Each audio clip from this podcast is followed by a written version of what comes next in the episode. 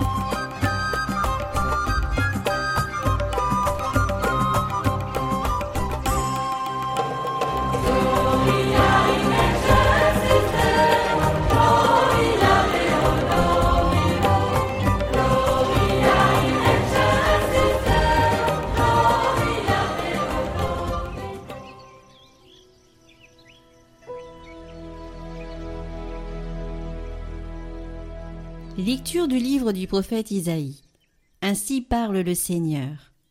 La pluie et la neige qui descendent des cieux n'y retournent pas sans avoir abreuvé la terre, sans l'avoir fécondée et l'avoir fait germer, donnant la semence au semeur et le pain à celui qui doit manger.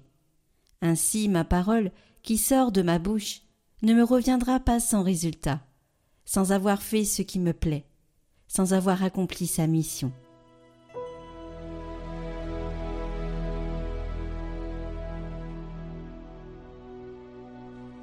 Tu visites la terre et tu l'abreuves, Seigneur. Tu bénis les semailles. Tu visites la terre et tu l'abreuves, tu la combles de richesses. Les ruisseaux de Dieu regorgent d'eau. Tu prépares les moissons. Ainsi tu prépares la terre, tu arroses les sillons, tu aplanis le sol, tu le détrempes sous les pluies, tu bénis les semailles. Tu couronnes une année de bienfaits sur ton passage ruisselle l'abondance. Au désert, les pâturages ruissellent, les collines débordent d'allégresse. Les herbages se parent de troupeaux et les plaines se couvrent de blé. Tout exulte et chante.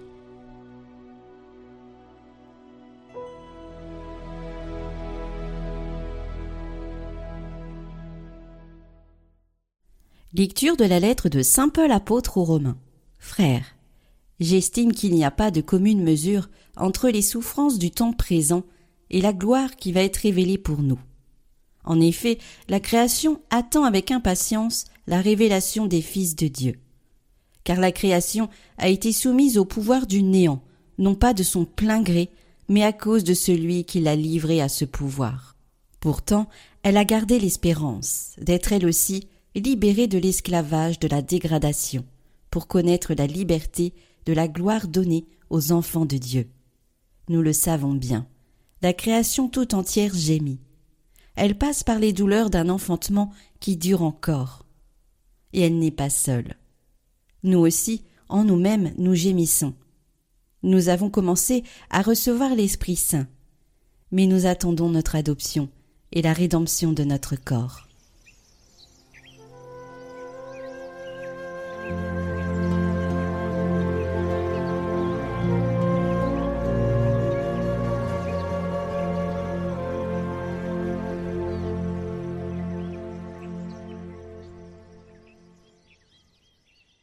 Évangile de Jésus-Christ selon saint Matthieu. Ce jour-là, Jésus était sorti de la maison, et il était assis au bord de la mer. Auprès de lui se rassemblèrent des foules si grandes qu'il monta dans une barque où il s'assit. Toute la foule se tenait sur le rivage. Il leur dit beaucoup de choses en parabole. Voici que le semeur sortit pour semer. Comme il semait, des grains sont tombés au bord du chemin, et les oiseaux sont venus tout manger. D'autres sont tombés sur le sol pierreux, où il n'avait pas beaucoup de terre ils ont levé aussitôt, parce que la terre était peu profonde. Le soleil s'étant levé, ils ont brûlé, et faute de racines, ils ont séché. D'autres sont tombés dans les ronces, les ronces ont poussé et les ont étouffés. D'autres sont tombés dans la bonne terre, et ils ont donné du fruit, à raison de cent ou soixante ou trente pour un. Celui qui a des oreilles, qu'il entende.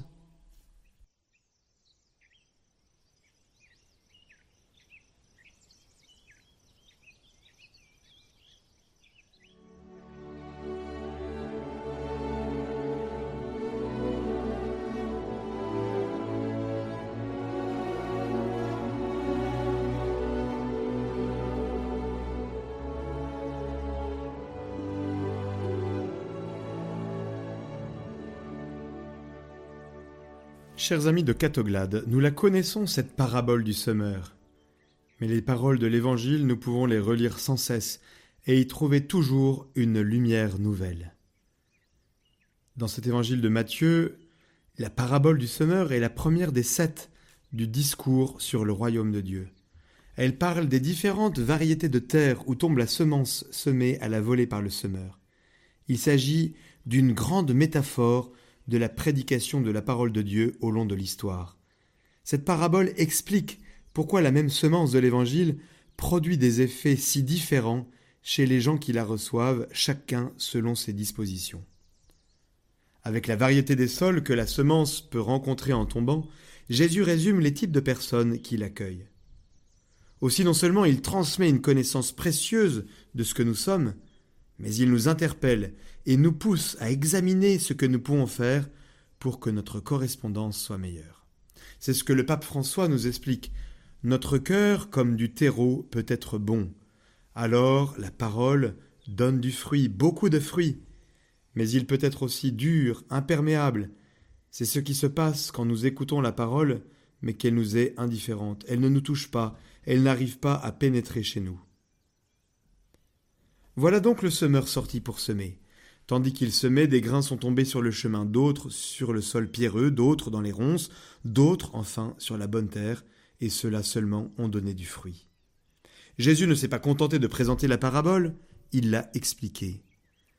Oui, écoutons nous aussi l'explication de la parabole du semeur. Les grains tombés sur le chemin désignent ceux qui écoutent la parole sur le royaume de Dieu, mais ne la comprennent pas.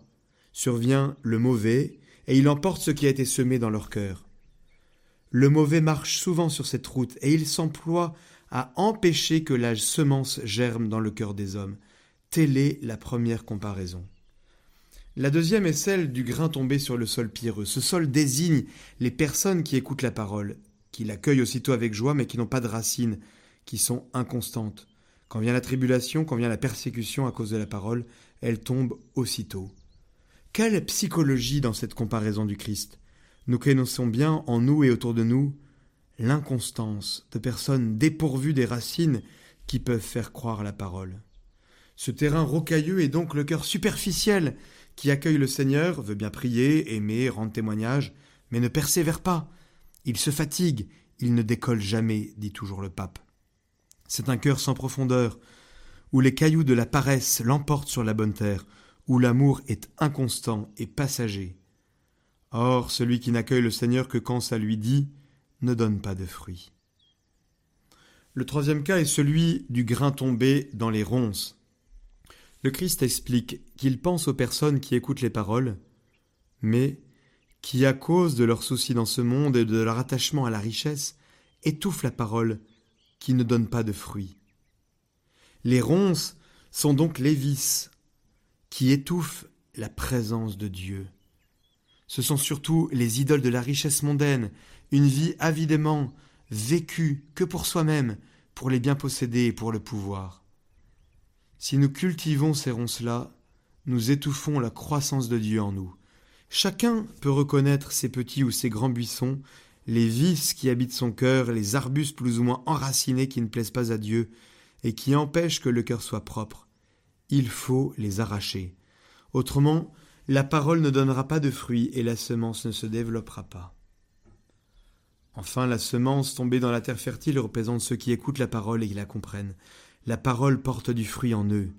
Toute cette parabole magnifique nous parle bien sûr aujourd'hui comme elle parlait aux auditeurs de Jésus il y a deux mille ans. Cette parabole du semeur est une page en quelque sorte autobiographique, parce qu'elle reflète l'expérience même de Jésus et de sa prédication. Il s'identifie au semeur qui sème la bonne semence de la parole de Dieu, et bien sûr notre Seigneur Jésus-Christ s'est rendu compte des différents effets obtenus selon le type d'accueil qui est réservé à cette annonce. Il y a ceux qui écoutent la parole de façon superficielle, qui ne l'accueillent pas. Il y a ceux qui l'accueillent sur le moment, mais qui ne sont pas constants et qui perdent tout. Il y a ceux qui se laissent dominer par les préoccupations et les séductions du monde. Et puis, il y a ceux qui écoutent de façon réceptive, comme la bonne terre. Là, la parole porte du fruit en abondance. Alors oui, chers amis, de Catoglade, devenons une terre fertile qui reçoit la semence de l'Évangile et qui porte du fruit. Conscient des timidités de l'âme humaine, de l'âme humaine pour accueillir la parole de Dieu, oui, prions l'Esprit Saint, adressons à l'Esprit cette ardente prière. Viens en nous, Esprit Créateur, visite les âmes de tes fidèles, remplis de la grâce d'en haut les cœurs de tes créatures. Par cette prière, nous ouvrons nos cœurs en suppliant l'Esprit Saint de les remplir de lumière et de vie. Oui, Esprit de Dieu, rends-nous disponibles à ta visite, fais grandir en nous la foi en la parole qui sauve, sois la source vive de l'espérance qui germe en nos vies, sois en nous le souffle d'amour qui nous transforme et le feu de charité qui nous pousse à nous donner nous-mêmes à travers le service de nos frères. Toi que le Père nous a envoyés, enseigne-nous toutes choses, fais-nous saisir la richesse de la parole du Christ, affermis en nous l'homme intérieur, fais-nous passer de la crainte à la confiance, afin que jaillisse en nous la louange de ta gloire. Sois la lumière qui vient remplir le cœur des hommes et leur donne le courage de te chercher sans relâche. Toi, l'Esprit de vérité, introduis-nous dans la vérité tout entière, pour que nous proclamions avec fermeté le mystère du Dieu vivant qui agit dans notre histoire. Éclaire-nous sur le sens ultime de cette histoire. Éloigne de nous les infidélités qui nous séparent de toi, écarte de nous le ressentiment et la division.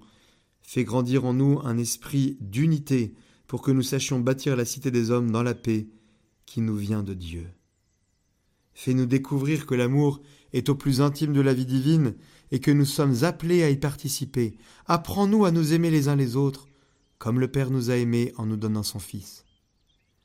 Oui, que tous les peuples te connaissent toi, Dieu, le Père de tous les hommes, que ton Fils Jésus est venu nous révéler, toi qui nous as envoyé ton Esprit Saint pour nous communiquer les fruits de la rédemption. Amen. Prions pour toutes les intentions déposées en commentaire cette semaine. Notre Père, qui es aux cieux, que ton nom soit sanctifié que ton règne vienne, que ta volonté soit faite sur la terre comme au ciel. Donne-nous aujourd'hui notre pain de ce jour. Pardonne-nous nos offenses, comme nous pardonnons aussi à ceux qui nous ont offensés.